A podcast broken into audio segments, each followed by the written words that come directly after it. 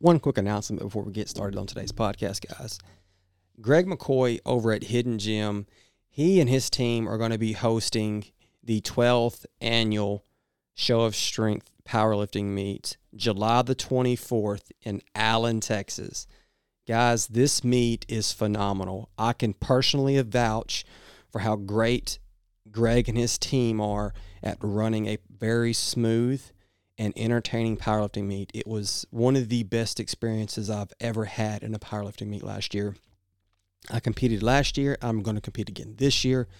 They have a DJ there, which is phenomenal. They're going to cater food, which is very unheard of when you go to powerlifting meets for a gym to provide food for the lifters and commentators.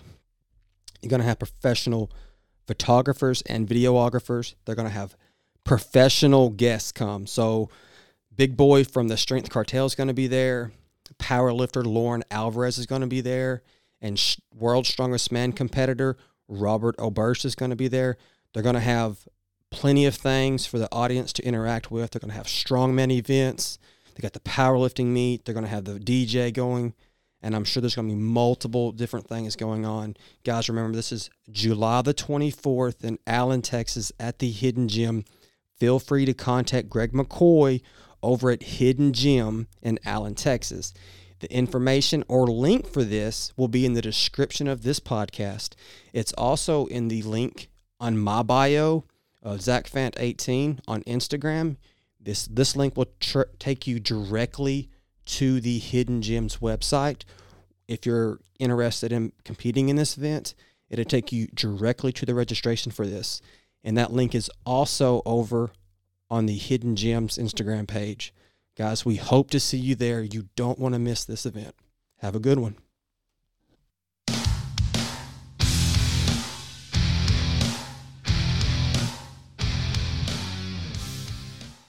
What's up, man? What's happening, Zach? Oh, same old stuff. It's a different day, staying busy as usual. Man, I hear that, buddy. Today was my Friday. We're getting ready to take off to Panama City tomorrow for Thunder Beach, a little bike rally action. Ooh. I've, yeah, I've, man. I've talked to my wife about getting a motorcycle for years, and she'll tell me, "Yeah, go ahead, go ahead," and then it's like, ah, never mind. Oh man, I was like that for a long time. Best decision I ever did. This was getting a bike. There's something so free about just riding and cruising. It's fun, man. It, it's just something different to ride it. I mean, I've had Jeep Wranglers, no top mold doors, and done Mhm. that, but just that being on two wheels is just something free Something about it. about it. Just so American and just so just cool, man. I love hopping on a bike and It's a just man going through thing. a cruise. I don't, exactly. I don't know where the destination is, baby, but we're gonna Let's get there. go. So Yeah. we'll figure it out. That's awesome. Absolutely. Well, man, uh, for the ones that may not know who you are, introduce yourself. Uh, my name is Zach Monksteller. I get called Bulldog a lot. I have uh, judged for SPF, have judged for quite a few years now. I've judged for the Millers in um, RPS for a while, and they're still kicking. Um, I, I've been to super training a time or two. Just uh, I've done raw, single ply, and multi ply now. I've been around for a little bit. I've had the pleasure of interacting with a ton of different lifters of all calibers. I'm sure most people, if they competed in SPF, or they probably Yeah. seen me on Instagram or someone's video. I'm a very loud and uh, I love to have fun. Mhm. I, I mean, I pulled 700 to Fancy by Reba at my meet. That was That's great. Yeah. I squatted eight. I squatted 840 to Dolly Parton. All right, I'm I'm all about having Yeah. a good time with this.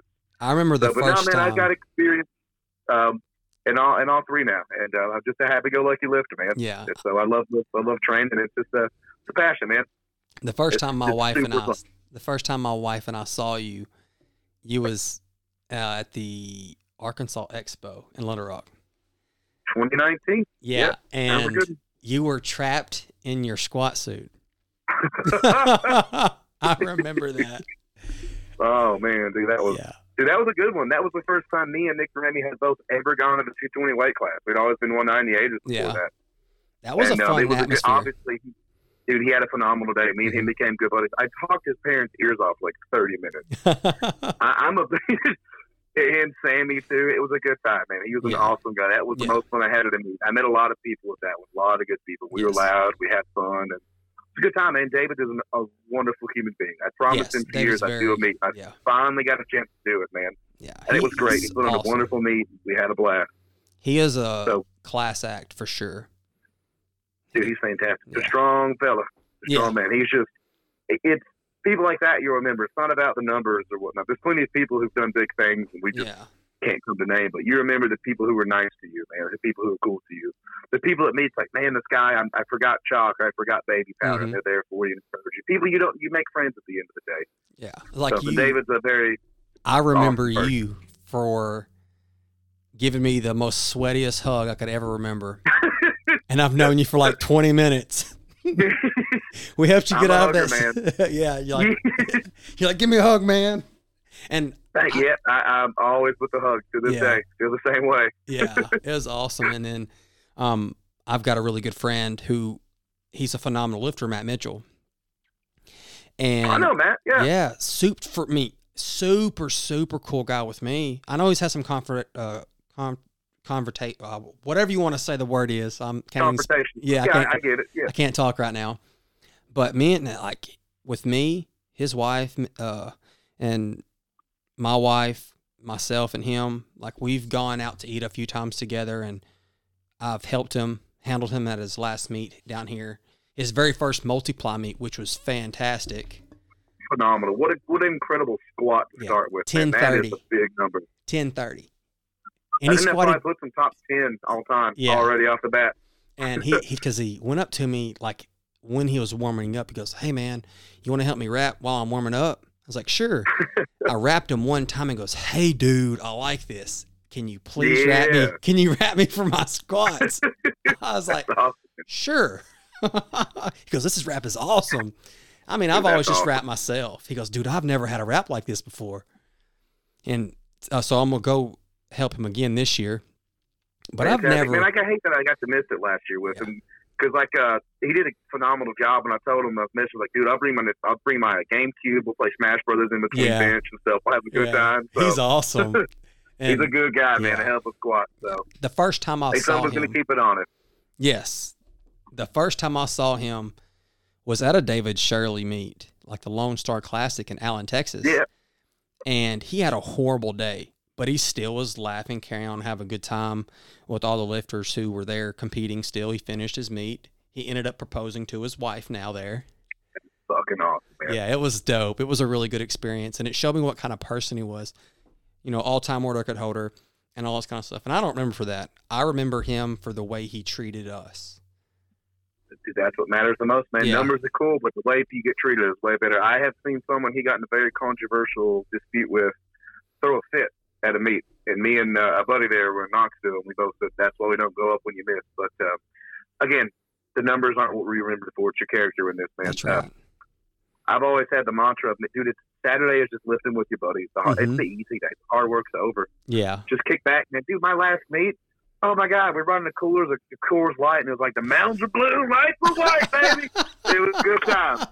Oh man, we had I brought the boombox. We're listening to country classics in the warm up room, just having a good time. Man, the hard part's done. Just enjoy it. Yeah, meets are the Dude, fun the number, part. whatever you get, what you're gonna get. It's Yeah. not a big deal. This is what's fun.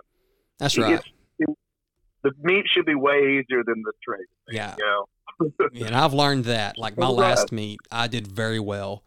Um, I was very focused. I wasn't like having a hoop and holler in time because I was going for my first elite total at 220, but I was doing it in Yeah. raw. And on that, at the at the end of the day, I was way surpassed my elite total, and I didn't expect that to happen. awesome. And I think elite was like nine, uh, 1640 something. I did 1692. Oh, you blew it way out of the water. Oh, Yeah. And I was like, heck yeah. Um, I had some more in the tank on a couple lifts, but I I was really focused because I was been working for that goal for a really long time. And now I'm working towards that international elite total. So, and Oh, I'm yeah. not doing federation elites. I'm doing elite across the board. So that's yeah, that's the way you There do you it. Like this, I set a state record. Well, did you set a state record or a federated state record? that those are the Yeah. things that get me.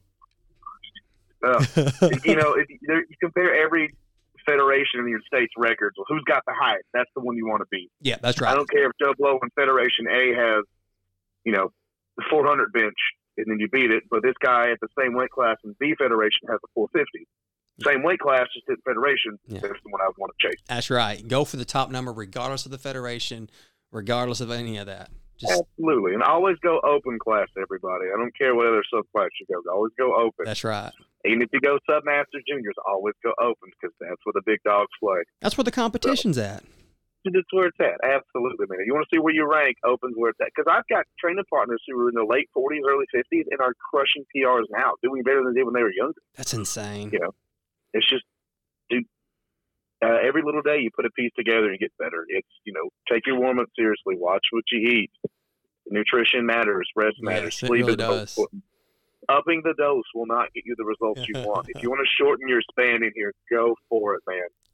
So Yeah. that's oh man, kids will get on it way too early and ruin their body. Way too hard. Just take your time. Yeah.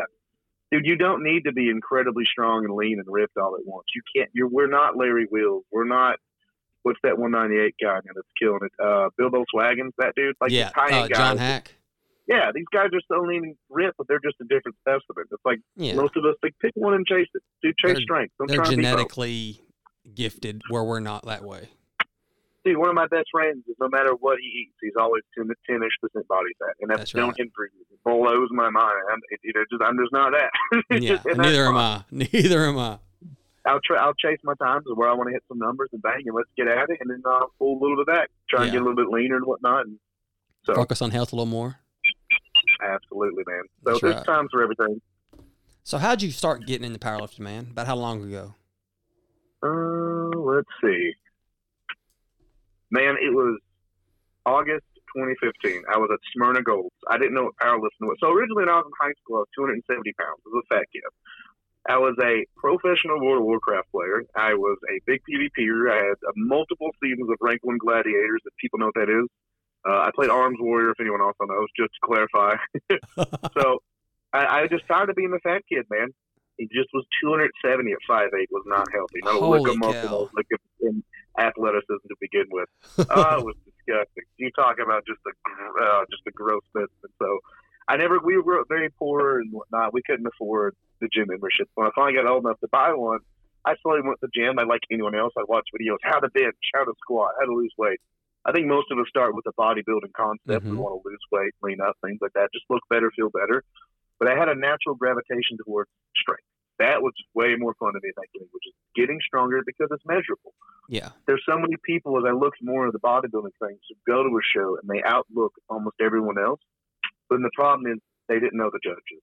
They weren't with the same sponsors. They weren't their friends. yeah. There's too many variables where your hard work comes down and it's just it's in the hands of someone else's opinion. I don't like that. Yeah, With strength, if, if I bench three plates, I bench three fifteen. There's no taking that away. You can't critique it.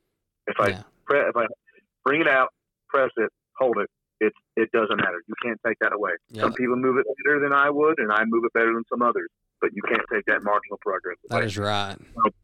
So I got into powerlifting is a fun little story. So we was at Smyrna Gold here in Tennessee. I was at a squat rack, and then two over was my one of my best friends now still Skylar Graham squatting. I worked up to a disgusting 405 in sleeves, probably high as giraffe pussy. And we were both just watching each other load a plate, load a quarter, just watching each other, just kind of broing each other out. I stop at four, and he goes to five and a quarter. I watch him squat it. I nod, laugh, and clap. He laughs. He comes over. It's like, hey, man, my name's Skyler. Powerlifting. Well, what's that? What do you mean powerlifting? You're telling me there's this thing I can do to get stronger. That's all we do. We're not we're not going to try and get pretty in speedos. Sign me up. I get to eat queso and drink and have a good time. Oh, that's fantastic. So we Yeah. trained together for a long time. And um, I think my number, my first meet, I was 181. I squatted five and reps. I benched like 319. I pulled five, maybe 46. It was kilos. It was right at the 1400 total, whatever the kilo conversion was at 181. And it was a fun time. I did my first meet January of 2017. So, First raw meat. And then we just kept training. People come and go. Gyms would close. So we naturally progressed. We trained. Training partners would come. I learned more stuff. I was always one. I loved researching things, how I get stronger, how the body work. I neglected recovery for a long time. My mobility was trash. I was like, why am I so tired all the time? My hips hurt. Why is squatting hurting? But in, in all fairness, I have what's called club feet. So when I was born, my feet were completely inverted Mm. you know, you know, almost 180. So when um, I didn't walk till four. So when I was born, they immediately said to all my parents, in a couple months, when I was four to six months, I have to come back for corrective surgery. The Shriners did it for free. So they rotated my feet completely back to how they should be, and then they pinned it and I cast it until I was almost four years old, and then I got to walk. So I don't cow. have any dorsiflexion. flexion. It is completely fused and so when people they have bad ankle mobility, I don't want to hear it. My entire knee, my knee and ankle move as one. There's no individual ankle mm-hmm. mobility or anything like that. So I've always had to have a pretty wide stance, and that's going to take a beating on you in raw lifting over time. Yes. So as I progressively got stronger in squat, the worse I got on my hips. The more they would hurt, the less depth I could go. I had depth problems for a while there. You know, I had to use heeled shoes and the wide stance to be able to get down there to focus on my hip mobility was the only flexion I had to work with. So then I, I got bigger naturally, as you do, got to 198, and then I did a middle meet. My first 198 meet, I squatted 590, and then I benched 350. Only got my opener. I pulled 605, 1545 at like 192. Mm-hmm. And that was a good time. I had a unicorn singlet. It was great. We had us a good time. and then my last my last raw meet was I was really getting problems in December 2018. God, it's been that long. Man, dude, just time flies as you go on. Yeah. Um, one of my best friends now, Nicole Dunlap, who actually just did the Kern yesterday.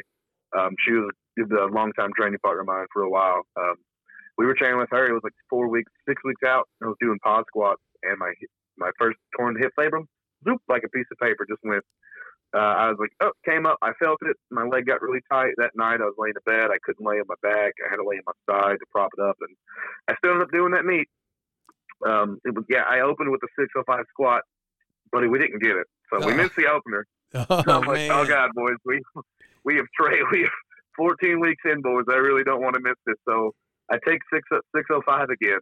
I come halfway up. I pause, and then I somehow just good morning it and finish it. And then we made it, boys. We're going to bench. so, and I had cut from like 210 or something like that. So I had over depleted myself. I weighed in like 189 or 190 or something, something like that we overshot it a little bit more of a cut we needed to. Yeah. And then I ended up pulling 640. I think I, I finished my raw at 1645 at 190. And I'm happy with that. That's a good, Not that's a, a good total. To that's elite total. It's good. And after that, I, um, in Jan- in February, like six, I remember the day of the point, I was like, my hips are killing me. My hips just keep great. That my hip labrum's torn. That was the second one. In, I had one in outside of in uh, off season, and then one in training. I was like, man, I can't. My hips can't take it anymore. Um, I just can't take the beat up, and it's not worth it. I don't want to risk everything outside of lifting right now at my age, but just for some numbers. There's it, life outside of powerlifting. I, exactly. It, there really is. This is me and all the y'all. I'm not getting paid for it. I've got my career to worry about and family and things like that. So, February 6th, Chris Gaffey gave me a pair of briefs and it changed the world. Um, got in it, squatted 700 for the first time in a single place. He was like, all right, maybe there's something, because it immediately took away the pain because I had always had a naturally wide stance. Mm-hmm. Getting in a, single ply suit was not a big deal for me. Yeah, so it, it, it was no easy. It, it, it, aided your natural ability already. Absolutely. All I did was I just transitioned from heel shoes to flat shoes because I needed to sit back more and we were good to go. I was very fortunate in the equip lifting where it just took, especially the shirt. Even now with all the experience and knowledge and minds I've been able to be around, the shirt is a monster with people. It is yeah. not like a slingshot. I got a hundred dollars for anyone who thinks they can get in the bench shirt and bench their max right now in it. You will dump it and you will get hurt.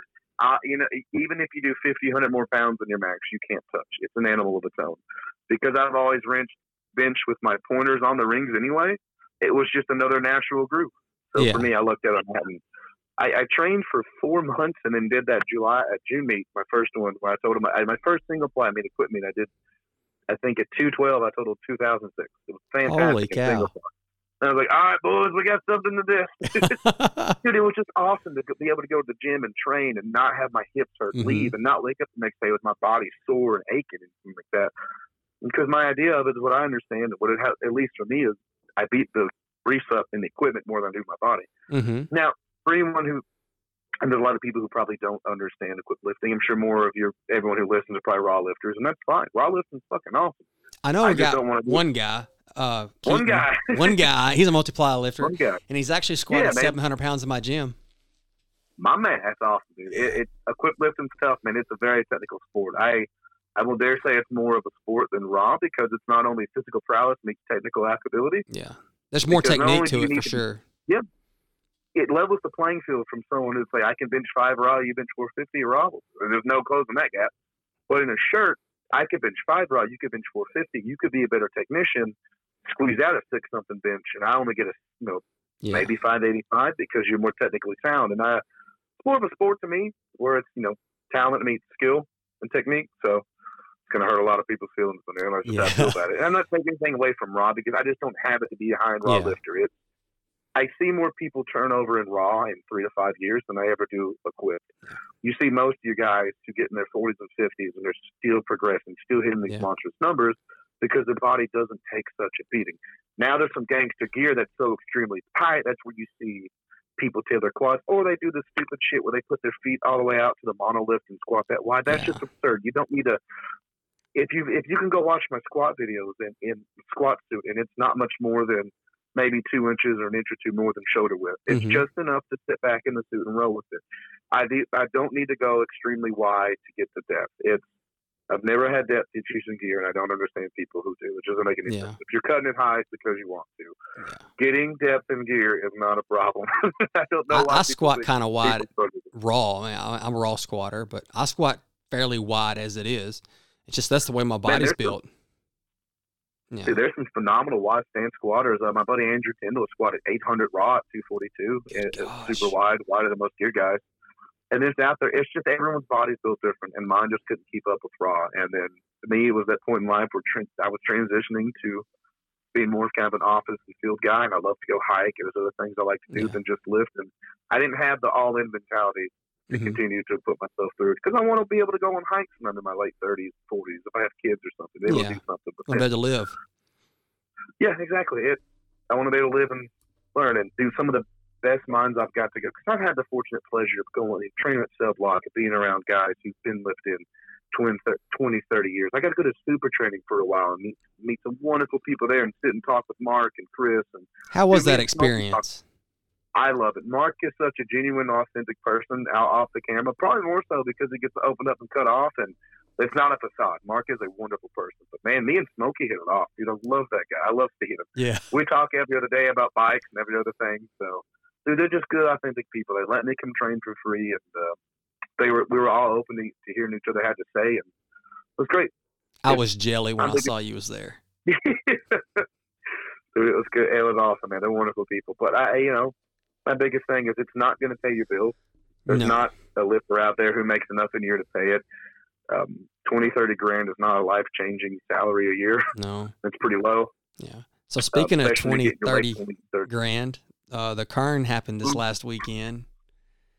What were your thoughts on their the performances? buddy, I was uh, I was getting hammered drunk last Saturday and didn't watch the Kern at all. But I Ah! saw some of the people's reviews about how it was not. Man, so when I did my judging thing, you still had to get tested. Laura Phelps sat behind me for my side judge and my head judge test. If you made three mistakes, you got pulled from the chair and you couldn't judge. Yeah. You had to do at least 300 correct judges, and you couldn't miss three.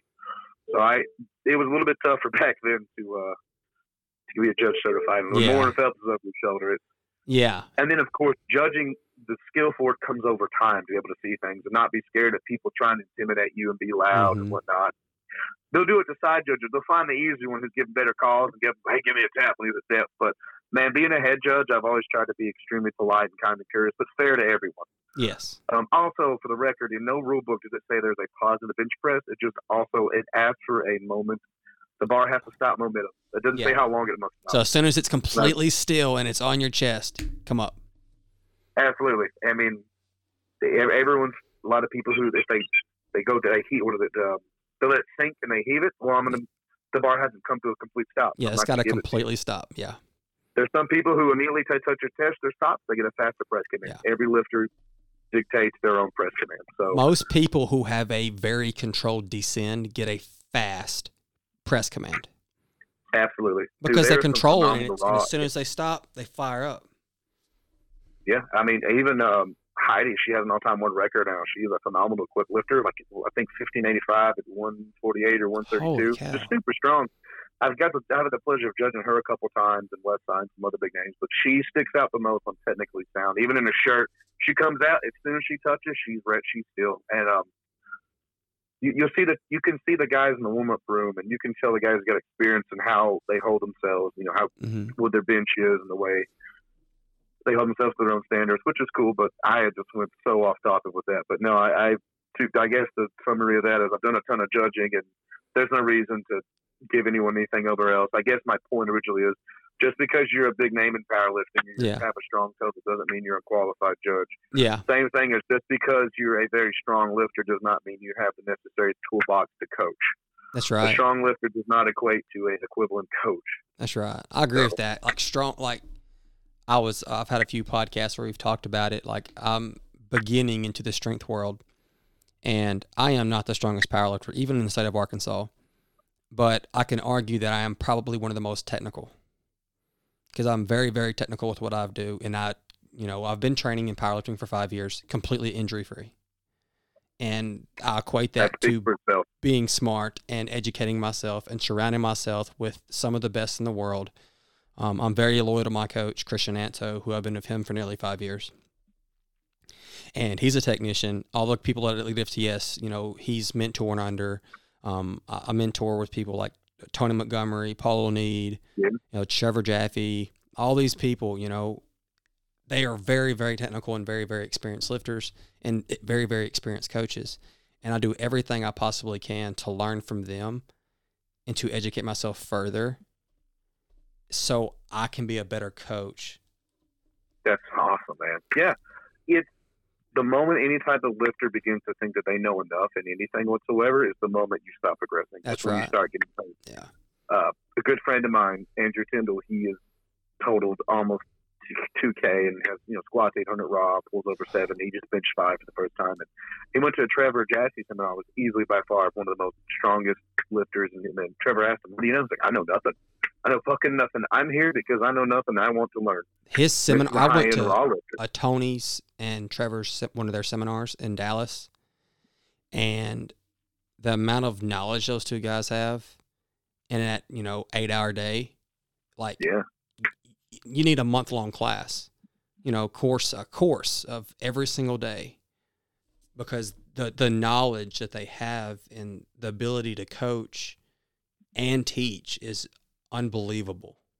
Dude, it's phenomenal. These guys are masterminds, and it's becoming a sufficient technique. It's guys like that who can see you do one set and they go, okay, this is wrong, this is and this, and then Yeah.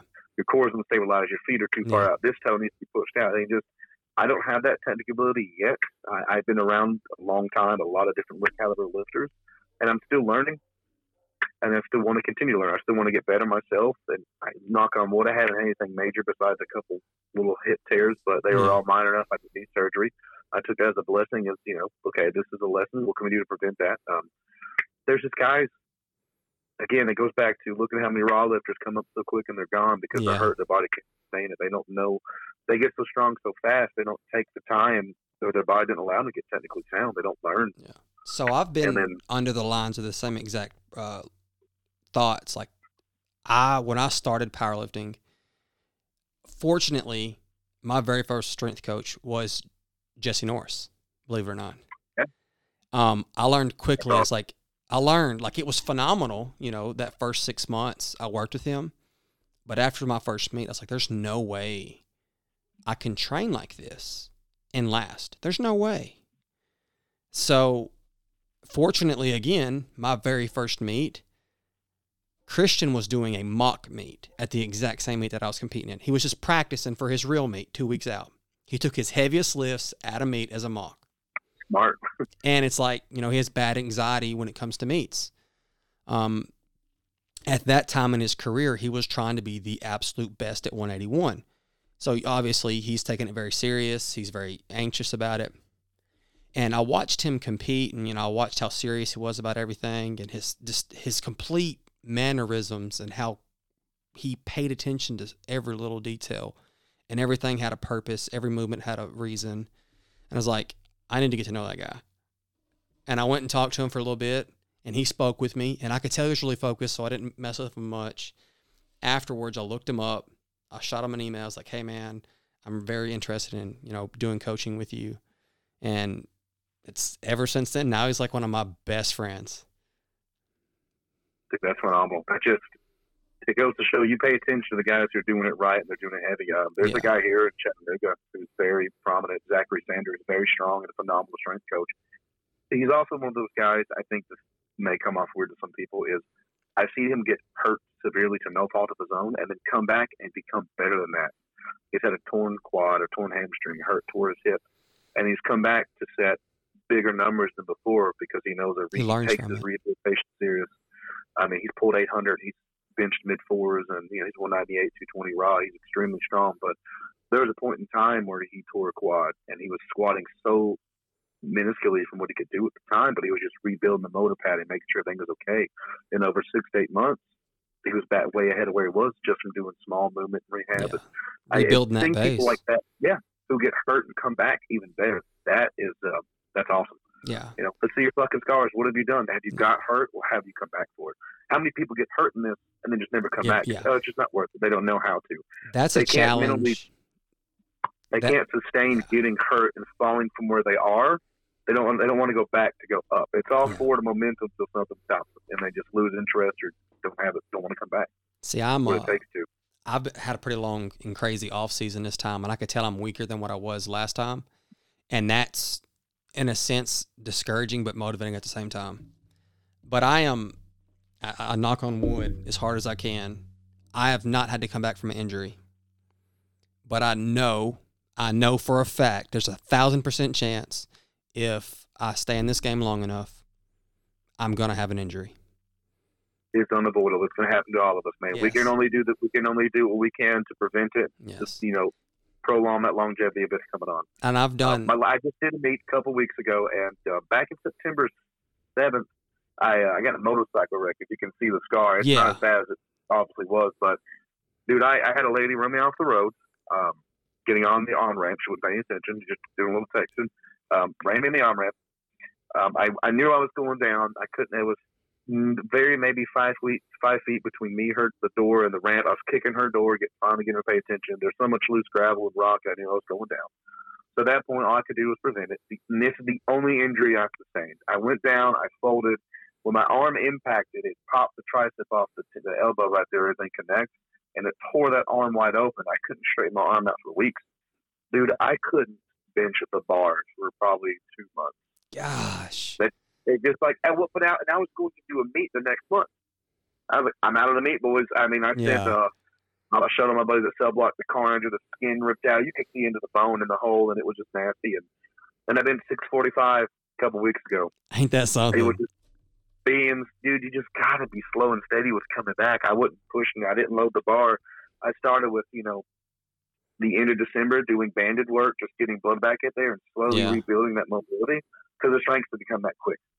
Yeah. It's not a big deal. And then about January, the first four weeks, you know, the bar, bar was so crooked. The left would come up much quicker than the right, but I wouldn't go over a quarter, you know, a plate, then worked up the plate, you know, at a quarter kept and slowly built back up to it.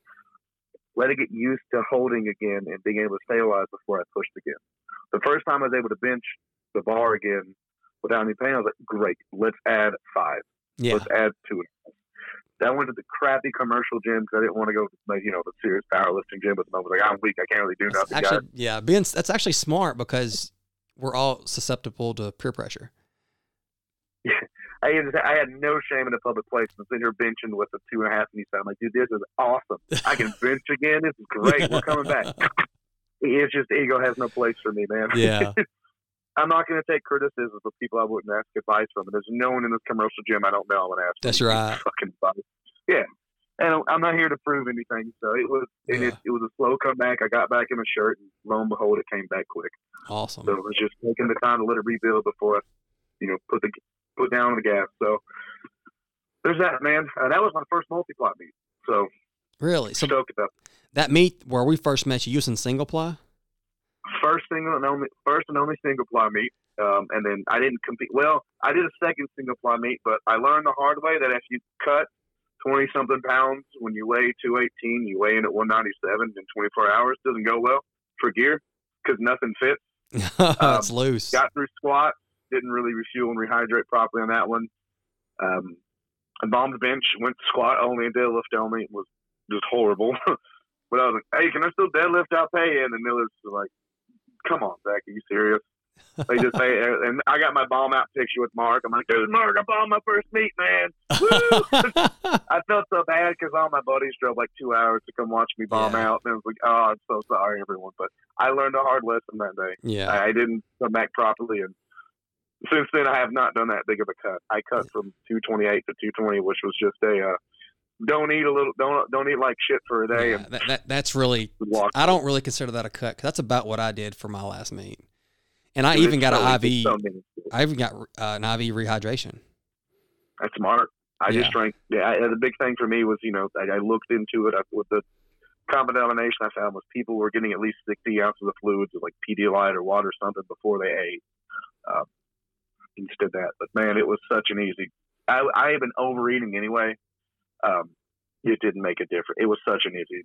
It was an overnight easy, just Yeah, because it was all extra water weight and just Mhm. bloat built up in your stomach. But I just No, and what I ate. now I'm walking around. I'm waking up again at like 216, 220 because I'm not taking deep ball. I hate. Ugh, never again. So felt felt great, but I hate feeling so bloated. yeah, So all that power, but all Um, that water. ugh, so gross. It's like a like a ball, like a walking around like a water balloon all the time. Right now, Dude, I'm so heavy. I'm two thirty something. Uh, Dude, I got to like 237. I was like, I feel like a, I feel, gr- I hate myself. Yeah, I don't. awful. I don't feel good. if, now, if I was a leaner, 230, 240, I'd be fine with that. But I'm not. Like I'm. Life went to crap, so I've been stressed and been stress eating, and Dude, it, I get it, man. I, but I also was like, man, I'm just gonna eat whatever and just get big and just take advantage of being on debone and for this little. I did a five week prep cycle. I just did. A, I, I- I could tell my body was starting to get peaked and just it was in the right spot, right time. I was like, okay. I talked to my buddy Brian and Jacobs, like, how can we build a five week plan just to get me in the meet? Um, I think the heaviest I pulled for the meet was like 635 for my opener. Mhm. Before that, deadlifts just didn't feel good. They were heavy. They were hurting. And pull my opener, I was like, I will do 635. And then had a great meet. Um, I made the mistake of doing my squat opener after like a heavy night of drinking and staying out late because I'm not. I love lifting, but I also love having a good time. yeah, So, oh man, I think I stayed out till three that morning, just slammered. Woke up still kind of drunk. Went to the gym, hit my opener. Was like, boys, if I can do this in this shape, we're gonna be all right for the meet. So, but I don't recommend that as the normality for people. So- golly, and then yeah, it was terrible. Learned my lesson on that one. But no, we did a quick five uh, five week turnaround. and We had a phenomenal meet. I got a ten times body weight at two twenty. Um, I hit some big goals I wanted to.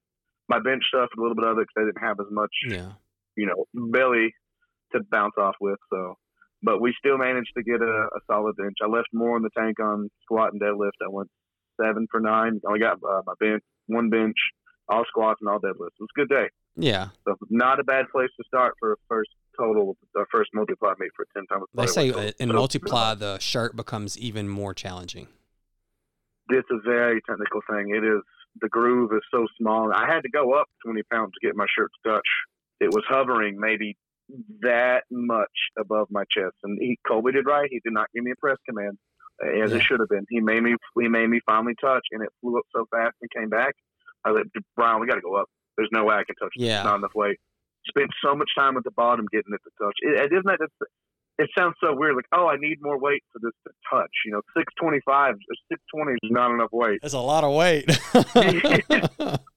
It's just uh, it's so technical, man. It, it's just it's a different press from raw. I think raw, man. I'm probably around 450, 455 now. I don't know. It's been so long since I've tested it, but I'm still trying to hit that 400 number. I am not a natural bencher. I'm not a natural Dude, I never was, but for some reason I'm a, a phenomenal shirt bencher. And then my raw bench started going up with it. Who would have guessed it? It Well, was weird. Yeah. So Once I, I, hit, once I knocked over the 400, it just progressively steamrolled. I remember so- watching a live Q and A thing. I can't think of his last name, but Brian something. He's a big multi ply lifter. Carroll, I- yeah, and he Maybe was Carroll? I think so. He was sitting there talking because I think he just supposedly now has the heaviest multi ply squat ever. 1300. Yeah, and he was saying on one of his live Q and A, someone asked him a question. What do you, what is your opinions on raw lifters jumping into single multi ply gear just to try to get some um, the transfer over to the raw lifts for like overload work and things? He goes, I think it's it can be if it's utilized properly, it can be very beneficial. I, I mean, I wouldn't say if you're trying to touch in the shirt, you're not going to get much from it. But maybe doing two board, three board work, just Yeah. getting in it. That way, you're not having to learn that groove. You're just your your body's getting used to settling at the top. It's basically you can call it a, the pin press from the shirt to a board in a sense.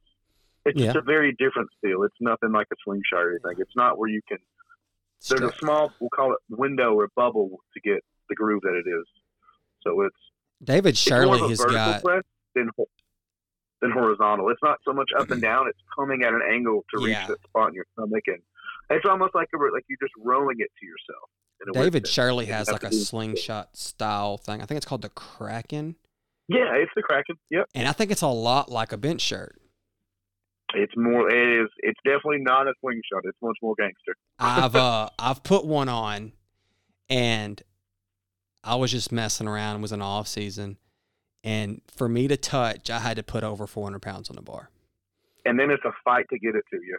And it's like I was shaking so hard because I was pulling. I was like doing a seal Yeah. row with 405, Dude, I think it it, was. And I was like, what the crap? And then my forearms were on fire because I've never had that much weight in my hand, but I could rep it for like five or six. It's up, man. It's just having to stay stable, keep your back up, and let it come Yeah. down. And there's a lot to a shirt, and there's different ways to how much collar do you want? Because that's gonna if you Yeah. if you're riding your shirt here, you get a lot less out of it. The more down you go of it, the better. You're more cranked down. And do you want your sleeves turned in, you know, twisted inside? There's a whole bunch of variables in the shirt. Because with raw, it's like just bring it out, bring it down, up. That's Mm-hmm. yeah, it. stay tight. Utilize your lats. Don't overtuck. Don't flare too much. Just go. Uh, yeah, and I love the challenge of it. And uh, there's a lot of camaraderie in gear because I trained a bunch of old heads for the most part. Yeah. Um, it's just you have to have a crew to do it. It's not something you throw Breeze in the suit on and go to town.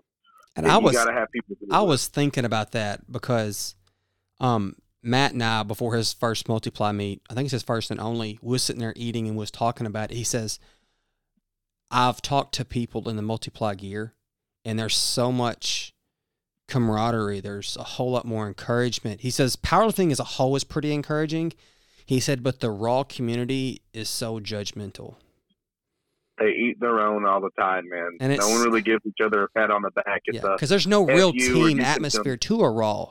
And then, because you don't need it for raw. no.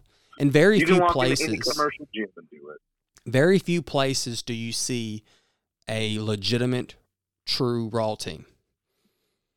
and those places are where you see the most growth because man it's you can do any program by yourself but having people to push you and hold you accountable and first off you need people who aren't going to tell you oh that looks good if your squat was higher Don't than need a yes man. You- yeah, I mean, no first, yes man. no I'm like dude your squat was high as shit. That looked terrible. Like no that was rough. Don't go up man. That wasn't good. Or your feet were off. Your, your bench was off man. You, you you're flat you're losing it on one side. You don't want people to tell you look good because you muscle fucked it and your technique is off. Yeah. you're just going to get hurt. I remember the first you don't want time was speaking about you know multi ply gear. The very first time I met David, um, between fli- not flights between s- squats and bench, there was like a 15 minute break, and my friend and I went over there and was talking with him, and we you know because we knew he was a multi ply gear lifter, and we saw some multi ply lifters at this meet, and we were talking to him about it, and he sat down and he goes, to be honest, he says, raw lifting and geared lifting shouldn't even be considered the same sport. I agree. two they're, different they're very different. He says, think of raw as a NASCAR sport and gear drag racing. Dude, it is. It is. Because they're two totally different things. Two totally they may different do things. squat, bench, and deadlift, but the way they do it is totally Yeah, different. because there's so many different factors you have to it goes into it, and you know, I the only you know the I listen to Dave Tate a lot, and you know he's uh, was a phenomenal multi ply lifter. Yeah. and listening to how he would you know his stories and his lifting career and stuff, it's like holy cow. Dude, so- it's wild, man. I think that Once I've reached all my goals raw, I may hop into some single ply stuff. It's fun. I think everyone should give it a shot once. It's not because they want to do it. At least do a full training cycle Mhm. for the appreciation and understanding of, oh, this is completely different than raw lifting. Isn't it kind of you're painful? Single ply more so because the gear has to be so tight to really get anything out of it because it's just one layer of ply. But I, I like a, a tight in the hips. I have an OG Leviathan. I love the old school canvas, but I barely just lay my straps over. Doo, doo, doo, you know, a little kind Yeah. of medium wrap and so I don't get so pressured at the bottom. Some people like extremely tight gear. I don't. Uh, Jesse Burdick told me if I want to squat a grand, probably gotta get used to tighter gear. I'm like, ooh. I like my briefs a little bit tighter. I have a pair of training briefs and a pair of uh, knee briefs, just something loose I can throw on and go train. And they're not going to believe this, but majority of our training is done raw. yeah. So yeah. I mean, It's I believe that because. I've seen training footage, and I mean, I've seen every the few times you do post something on social media about your training. you know, a lot of times you're raw.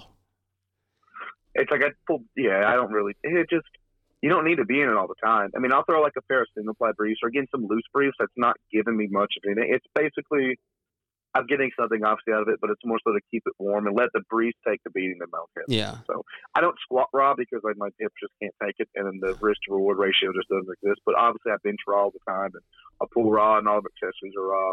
Um, I, I do conjugate styles, of course, but that's just my preferred style of training. They all works, man. Whether it's Yeah, linear, all, yeah. Periodization, it, it all works. It just depends. Look at the different personalities that do the different type of training. You know, people do conjugate a little bit more wild, like some variation. Mhm. And there's other people who like just straightforward progression. They like that simplified plan. I knew I'm doing this, this, slow overload, slow progression. I just like the variables, man. It's just more fun. Keeps it.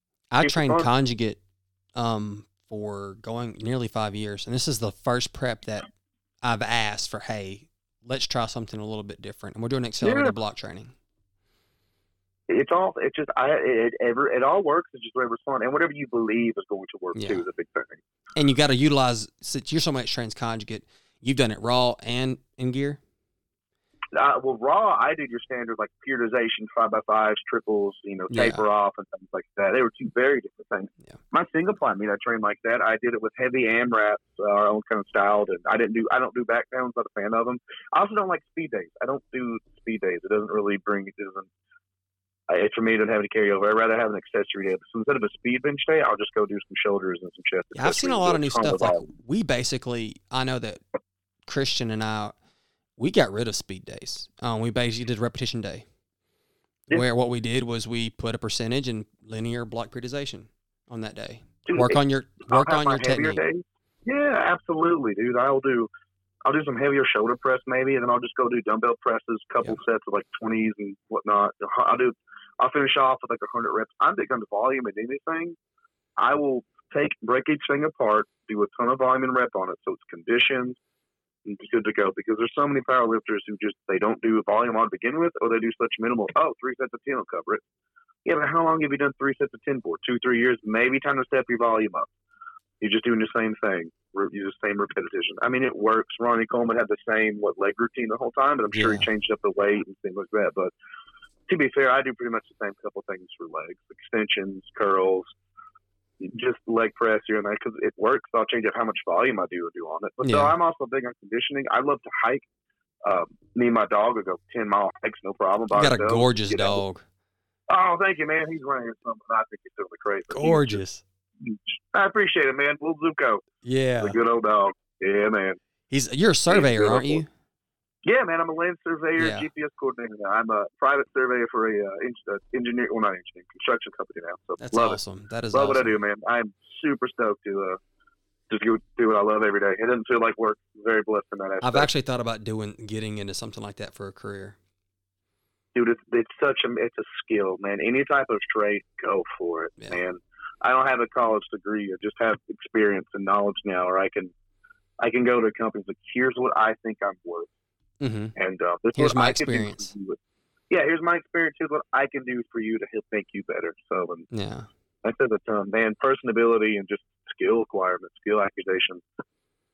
So, I think that's the best way to go. And I like being in the construction side because I'm starting to learn that thing. And Yeah. I just like learning, man. I, I do listen to a lot of audiobooks. I'm a big fan of like Ryan Holiday. I've probably got over 100 audiobooks about self improvement. I'm reading Yeah. one uh, right now by Ryan Holiday called uh, Fuck Your Feelings. How to get you can your, your how to get your feelings under control and your Yeah. mindset and not be so irrational. I love that stuff, man. And then I also listen to podcasts and stuff. I like to flip it up. yeah. So that's my stuff. I'm a I big- just like learning. I'm a big podcast fan. I need to get into more audiobooks. Um, I like the self improvement. You know, especially our men and mental health is something I think is Yeah. overlooked a lot. There's a good one called Men, Masculinity, and Love that I've got on my uh, my queue that I heard is phenomenal. I'm uh, definitely one of that. that- I've heard a lot of good things about that because you Yeah. know Men don't talk about their health because we were we were raised to be strength. tough and hide all of our feelings and things like that. And I think that's very yeah, very toxic for you internally. Oh my God! Just ask my girlfriend, dude. I am so expressed with myself. She gets so annoyed with me because I'm the much more emotional one, and all my friends, if I'm happy, outgoing, and I'm very yeah. big on over communication, expressive. I mean, dude, my fingernails are painted, man. Yeah. like, I don't care. We'll go and get our nails done, and I'm all about it, having a good time. And I didn't get that comfortable with myself or anything. And uh, I know what I like. I like women. I like motorcycles. I like playing World of Warcraft. I like yeah. anime. I love lifting. These are all things that make me. The older I've gotten, the more comfortable I am. Like that's just who I am. If people yeah. like it, I don't care. I have nothing to prove to them. Be who you are. Be true to yourself, regardless of what anybody else yeah, thinks. Man. Dude, you know, the people's opinion doesn't matter. You know end of the day, it doesn't fucking matter anyone yeah. thinks. As long as you're doing right by yourself and you, you're treating everybody else with respect and love, it's all that matters. That's all that matters, man. That's the most important thing. I you have to put yourself first. It's, um, you know, simple as that. Just a couple things like just because someone's good to you doesn't mean they're good for you. Something I really like to live by and check that a lot. You know, yeah. I said it earlier. I don't I don't take criticism of people. I don't take advice from. Yeah, they just that's very simple true. Things like that. They just why why let other people just if it, if someone someone's opinion of their actions isn't going to affect my life in five years, it's not worth it. It's not worth the time. Um, yeah, just simple. I don't know, man. I've just gotten very. Jeremy Avila and me talked about that. We were sitting in his car one, you know, when I was up in California, just talking, mm-hmm. hanging out he was like, "Yeah, man, every every day, every year past 25, I just got more comfortable with who I am." So, because you know, in high school, you don't want to tell kids you're like in anime and you play WoW religiously and stuff. It's not cool. It's not hip. And now, dude, like, I fucking love games. Like yeah. my lifting belt says Loktar Guards, a World of Warcraft belt. You know, I want to get a WoW tattoo soon. That's awesome. I just, you know, I'm all about it, man. That's just what I like. yeah. I, be, true, be true to yourself. Yeah, that's awesome dude, there's so many people who love to lift because they watch like Dragon Ball Z and they want to, you know, go love the Super Saiyan. Everyone loves Vegeta, Goku wants to be Super Saiyan. So it's, I don't know, what you like is what you like. So, so I just wish more men would talk is, about their emotions. Don't bottle that shit up. It doesn't do you any good. I don't know anime very much. Is Dragon Ball Z considered anime?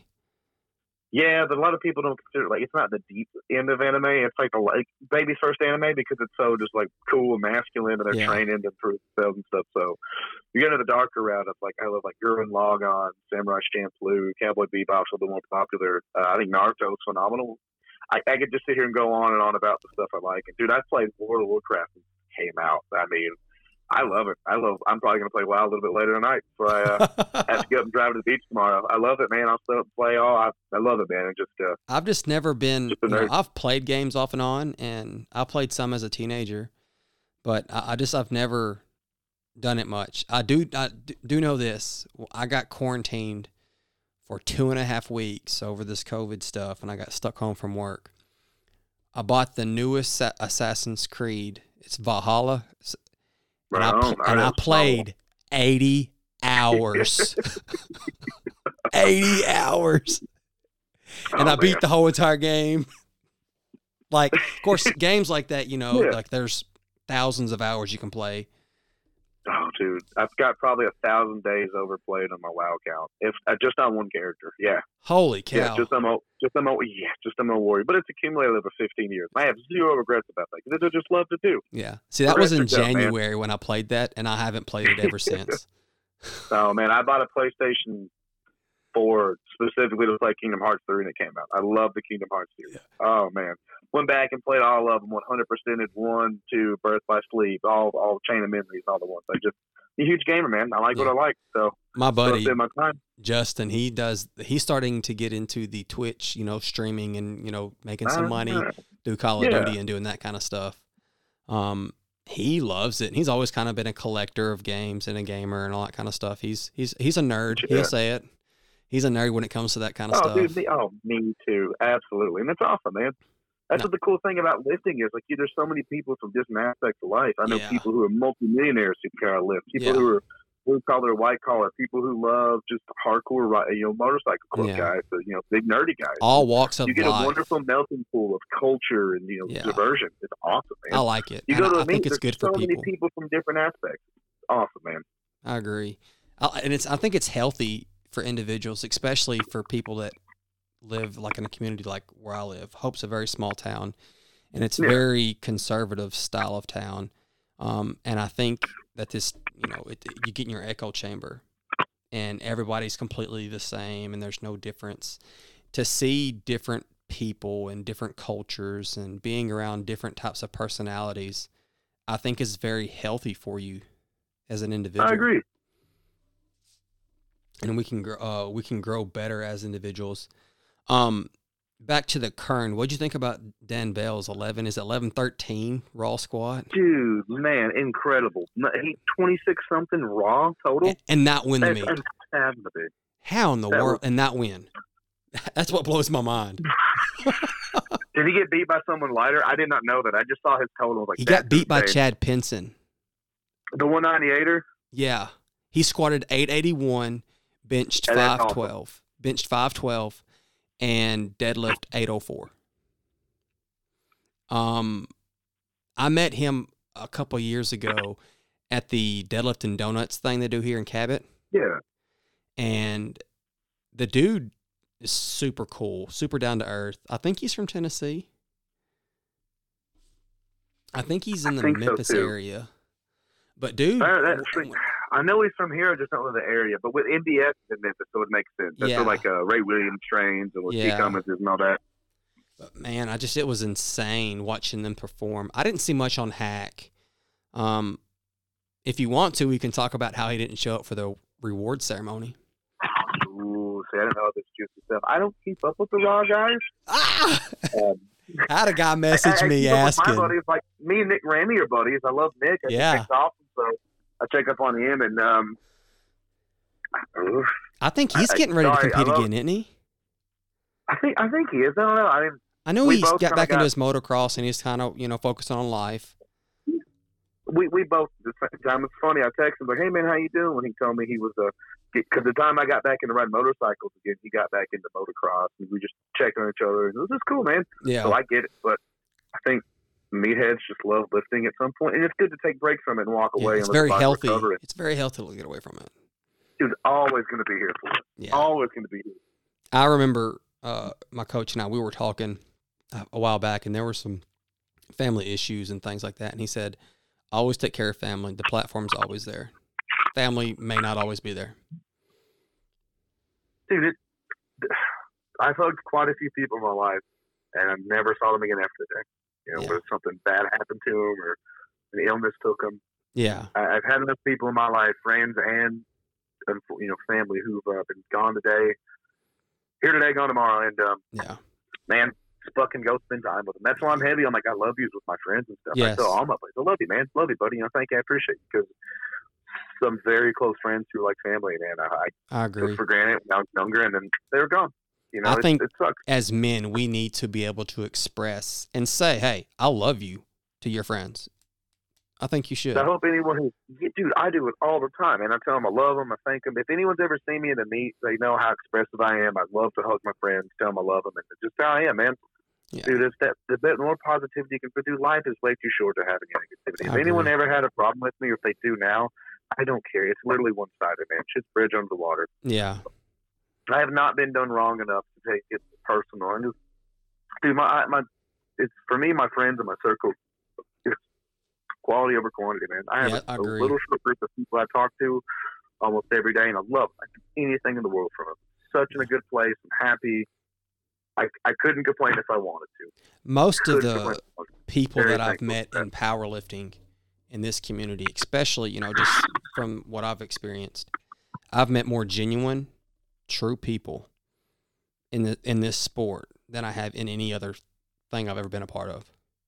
It's hard to be on. You don't. You, longevity isn't here for people who don't have any genuality to back it up. Authenticity is big.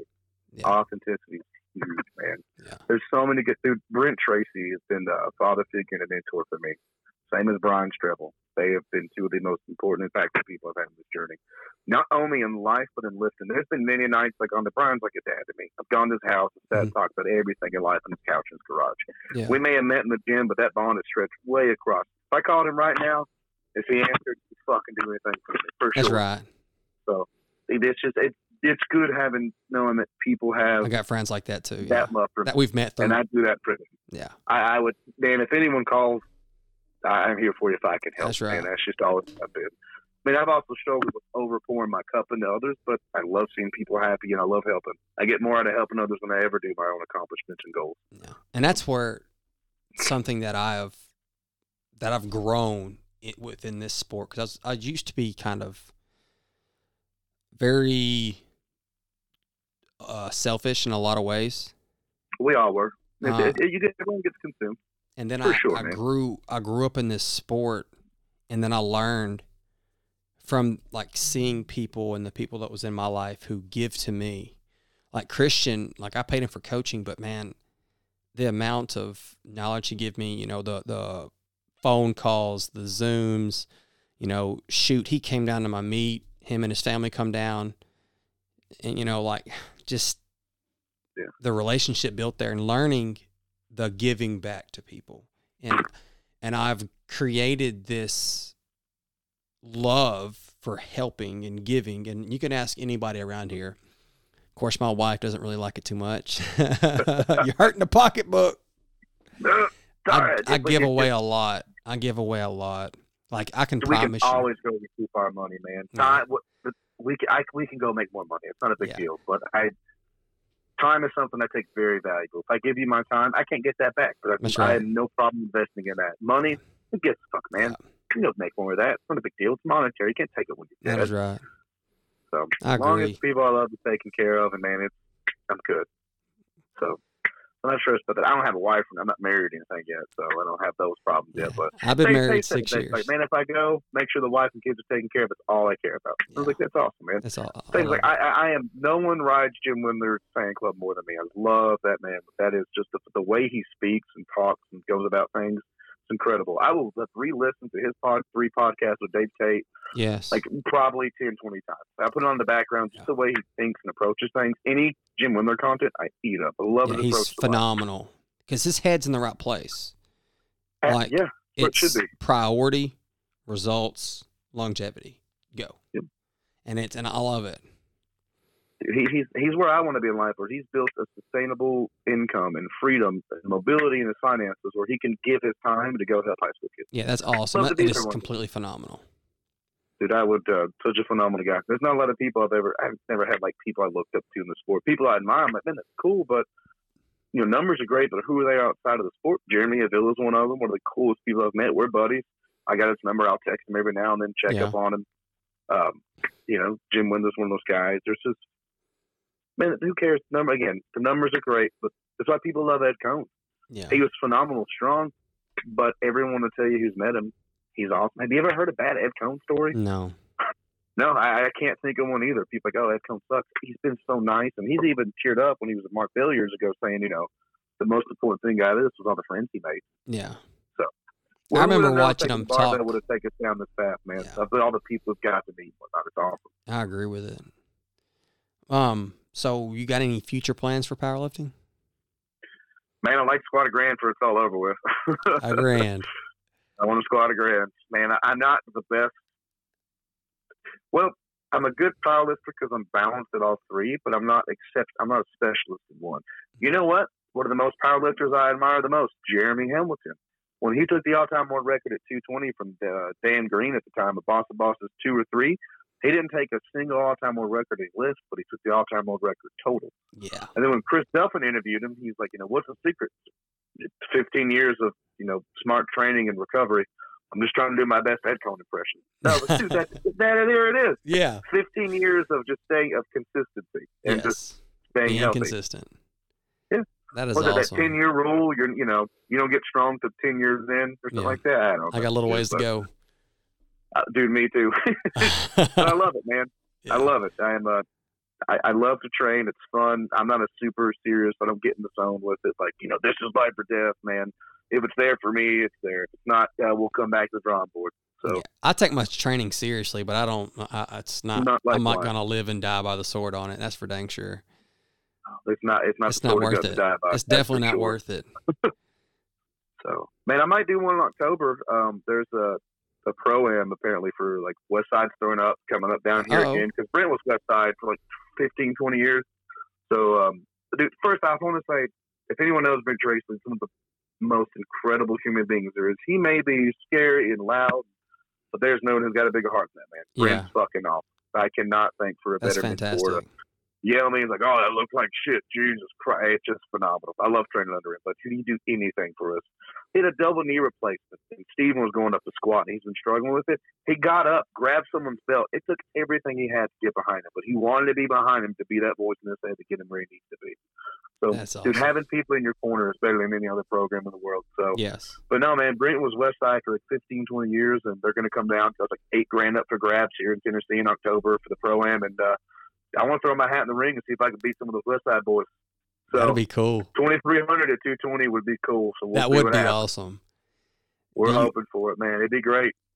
Are you creeping on the door of any type of all time world records at 220? So I was one one Glossbrenner point away from being on the 15 watch list for uh, the uh, what is it the WPO for the equip guys. Really? I was pretty funny. Yeah. I probably wouldn't go, man, just because I like. I don't want to drug travel. I like to have fun, man. I don't want to travel and spend that money. Like Nicole Dunlap is one of my best friends, like a sister. She went to California to do the Kern. I didn't go because I didn't want to spend that money to wrap her knees, and I love her to death. But girl, that's all expensive travel. I want to. So My one of my goals is I want to hit international elite, and I want to get yeah, good to where I qualify for the Kern that's awesome. I would man. like that's to do that. phenomenal goal. because yeah. I, I I don't I don't have any ambitions to be the best. I don't have any ambitions to win the Kern, but to be able to say that I am amongst the best in the world on this platform because not anybody can go just go to it. Very true. And it's like in the world of powerlifting, there's thousands upon thousands. And to say that I am amongst the elite of the elite of that day. Makes you feel good, doesn't it? That's yeah, awesome. and That that, that's a You're a goal lot that I have. closer than you think. I've watched your progression because we've known each other since 2019. Yeah. When I do have social media, I've watched where you come from to where you are. There's been times I've watched you look like this motherfucker's passed me on deadlifts, good God, and squat, dude. You've gotten strong, man. It's just consistency.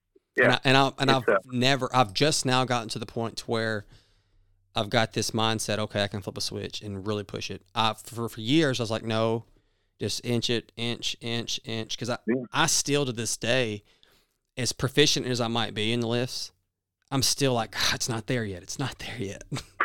I'm the same way, man. There's just so many more, and then I'll catch myself correcting the small things on my guys.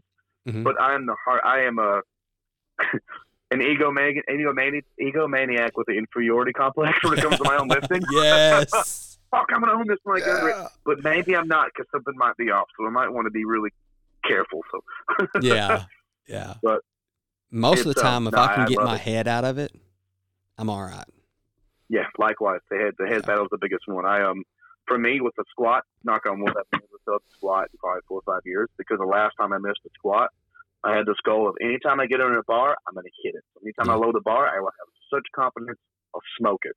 And to this day, I have not gone under a squat and missed because it was too heavy. Yeah, confidence is plays a big part. It's a mental thing.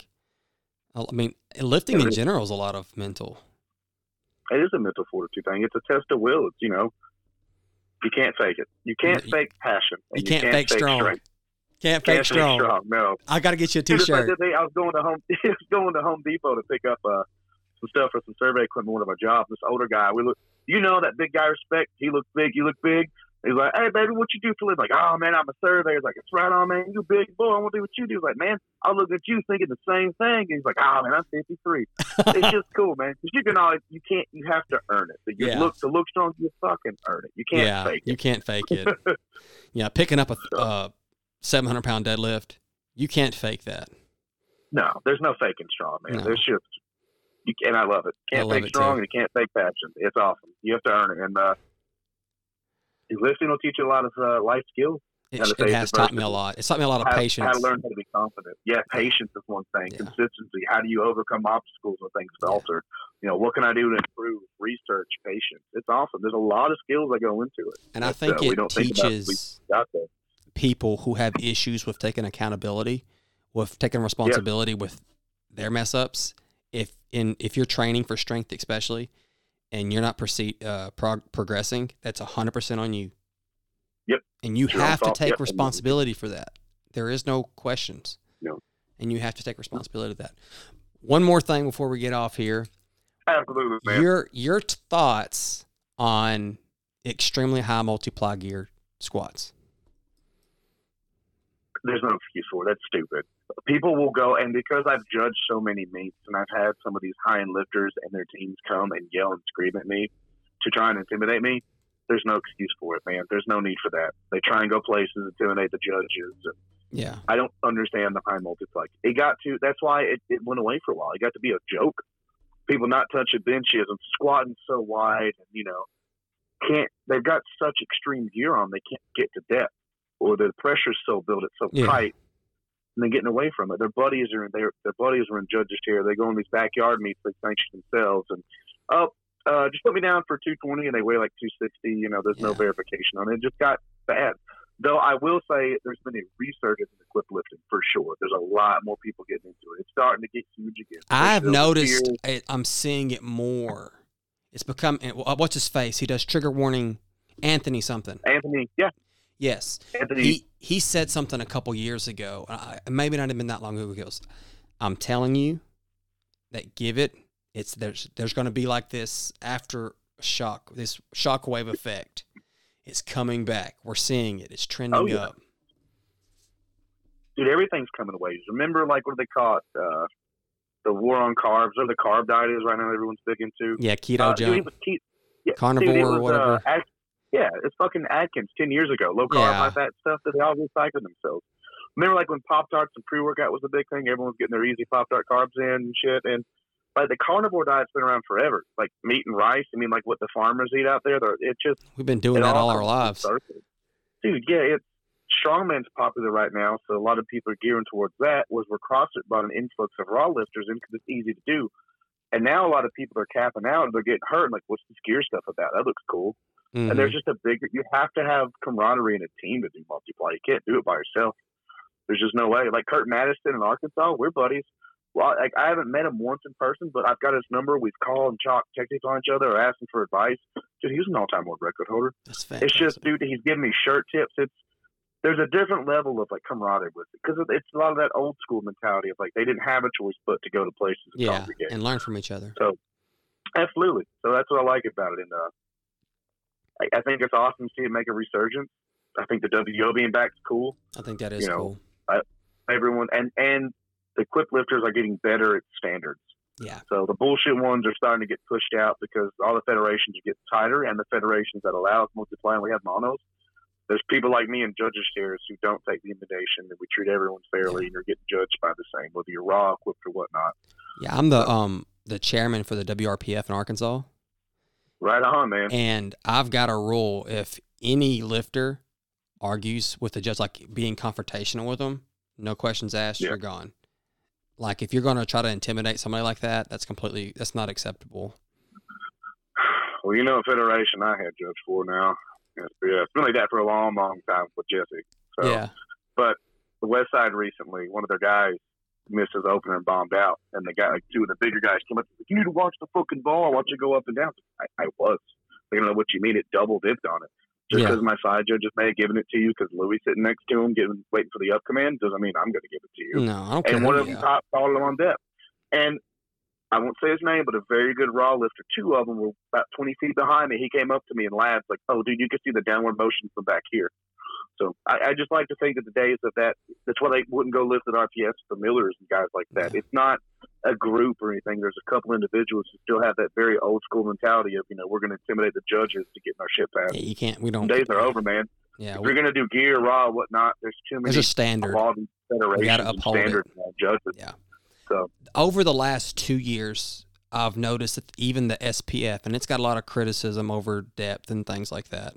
I've noticed, um, especially David's meets, they're getting stricter. Yep. There's a lot more the eyes best on it. The compliment I've ever had was someone telling me at a meet, like, man, I was mad about my call on bench, but I noticed everyone got the same standards. Yeah, as I've long as it's it's a lot of got to people, be lot of consistent. like, you know, thank you for the consistency. I have worked so fucking hard to get quality judges here with me.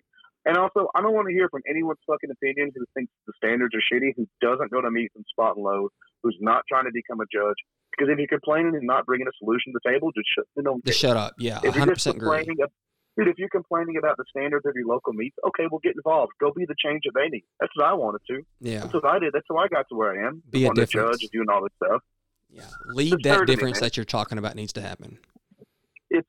Yes, be the change that you're talking about. And that's just, otherwise, your opinion's unneeded. Anyone can be an internet warrior, but go to your local meet and help out. Start small. Yeah. So uh, do that. One more thing. If you had one food left um, to eat for the rest of your life and you're stranded on an island, what would it be? oh, man. Just one food forever. The same thing. Same thing. Meat lovers, stuffed crust pizza, and pizza. Hut. God, dude. Oh, If I'm gonna go down with one food forever, I'm just gonna eat, eat. Oh man, I'm all about it. Yeah. Hot, fresh, and greasy. Look, I'm gonna die quick, but man, it's gonna be tasty. well, where pe- can people reach you, dude? uh, I'm on Facebook right now, Zachary Marsteller. My Instagram is down. I it was gone for nine months. I brought it up for like three weeks, posted my meat, and we're back off of it. But I know you to weren't get a hold always on there that much. no, I'm just if anyone wants to get a hold of me, Zachary Marsteller on Facebook. You're, I I love conversation, talking about lifting or things. I'm all about it, man. Just reach out. I'm not hard to find. If you type in Marsteller, there's like six of us in the United States. You'll find me. Yeah. Email me Zach Marsteller. Awesome, So- man. Awesome. That's awesome. That's great. Um, it was an honor having you on here. Dude, I greatly appreciate it. It was a wonderful conversation. It was good time talking lifting and life. And dude, I love it. It's a wonderful time. Thanks this for having awesome. me on, Zach. Yes, sir. It Appreciate was it. wonderful. See you, buddy. See you.